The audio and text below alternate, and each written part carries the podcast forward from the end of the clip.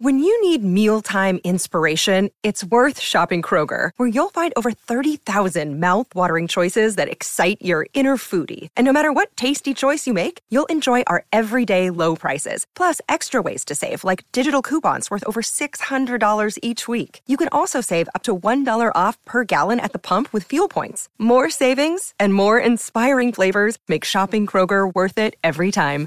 Kroger, fresh for everyone. Fuel restrictions apply. Well, howdy there, Internet people. It's Beau again. So, today we're going to talk about the Federation um, and what we can learn from a story. Not necessarily a very credible story, but a story that broke last night and, and it prompted a, an entertaining reaction on social media. As the story goes, they're here. They, those people from up there, aliens. They're here. And they have been in contact with a couple of governments. Um, and there are some less believable pieces to this story as well. But a key part of it is that there is a galactic federation. But we're just not ready for it yet. Humans, humanity, we're not ready to join this exclusive club of intelligent beings. And the thing is, when, when that uh, piece of information circulated, the response was, "Well, yeah. I mean, we get it. We're we're the neighborhood in the galaxy that everybody drives by with their doors locked. Got it." And yeah, it makes sense. And there are a whole bunch of reasons that people think that's the case. So while this story doesn't have a whole lot of credibility, it's worth entertaining as a thought exercise because I think there's something we can learn from it. You know, obviously, the number one hindrance to us joining a, a, federation is the fact that we don't have a warp drive. I mean, everybody knows you have to have a warp drive to join the federation. But that's not what most people pointed to. Most people just pointed around them to the state of the world. And that's the reason because we are the bad neighborhood in the galaxy. You know, we have enough food to feed everybody, but not everybody's getting fed because we can't handle distribution on our own planet. We have wars for resources because we still have a profit motivator for everything. We have people living in the streets our main scientific drive is to find ever more efficient ways to hurt each other. Meanwhile, not everybody on the planet has clean water. These are the reasons that people pointed to the state of the world. And on some level, that makes sense. And that has been heavily influenced by science fiction. Science fiction is a unique tool that allows people to remove current political discussions from this context and put it into another so it can be discussed more freely. Barring some overriding prime guidance, some kind of directive that would bar intelligent beings from interfering in the affairs of lesser planets, I would imagine that some scientifically advanced species might want to help. They'd probably be pretty compassionate. You know, this idea that there are certain technological and philosophical milestones that have to be met, that came from science fiction, and it came from one of the largest franchises. The thing is, that was really political. That was an incredibly political series.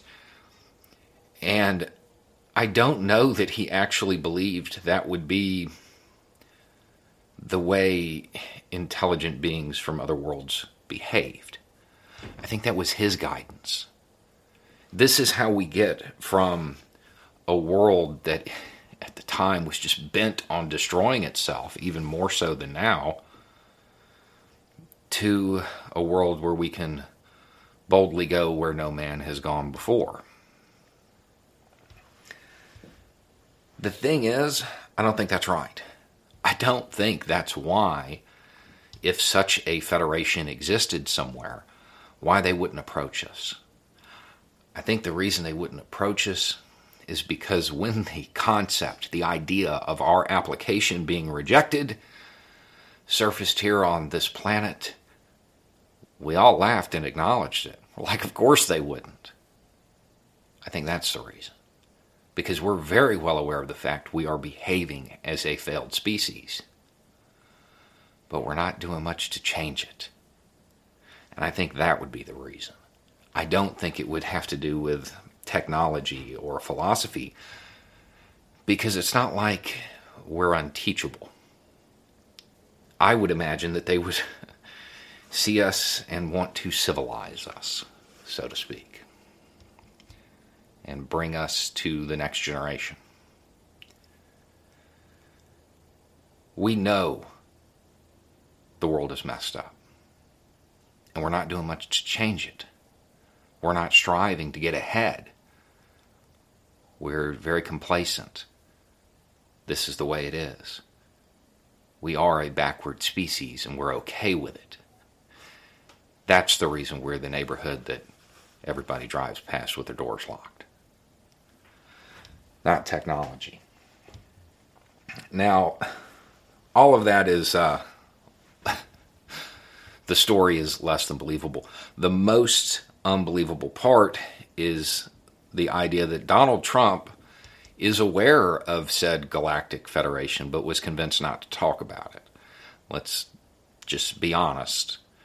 If he knew about this, we would know about this. He would have either said something while standing next to the My Pillow guy or tweeted it out in the middle of the night. And I mean, we'd also be able to tell by his reaction. If if he believed there were alien beings in space, he would, I don't know, build a wall in space or something. I'm sure some are good people, though.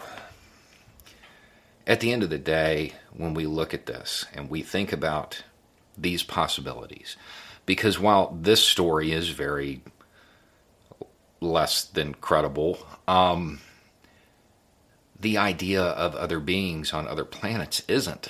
It's kind of a mathematical certainty that there are. We're going to have to face the fact that we have to change. We have to pursue Star Trek, or we will end up with Mad Max. Anyway, it's just a thought. Y'all have a good day.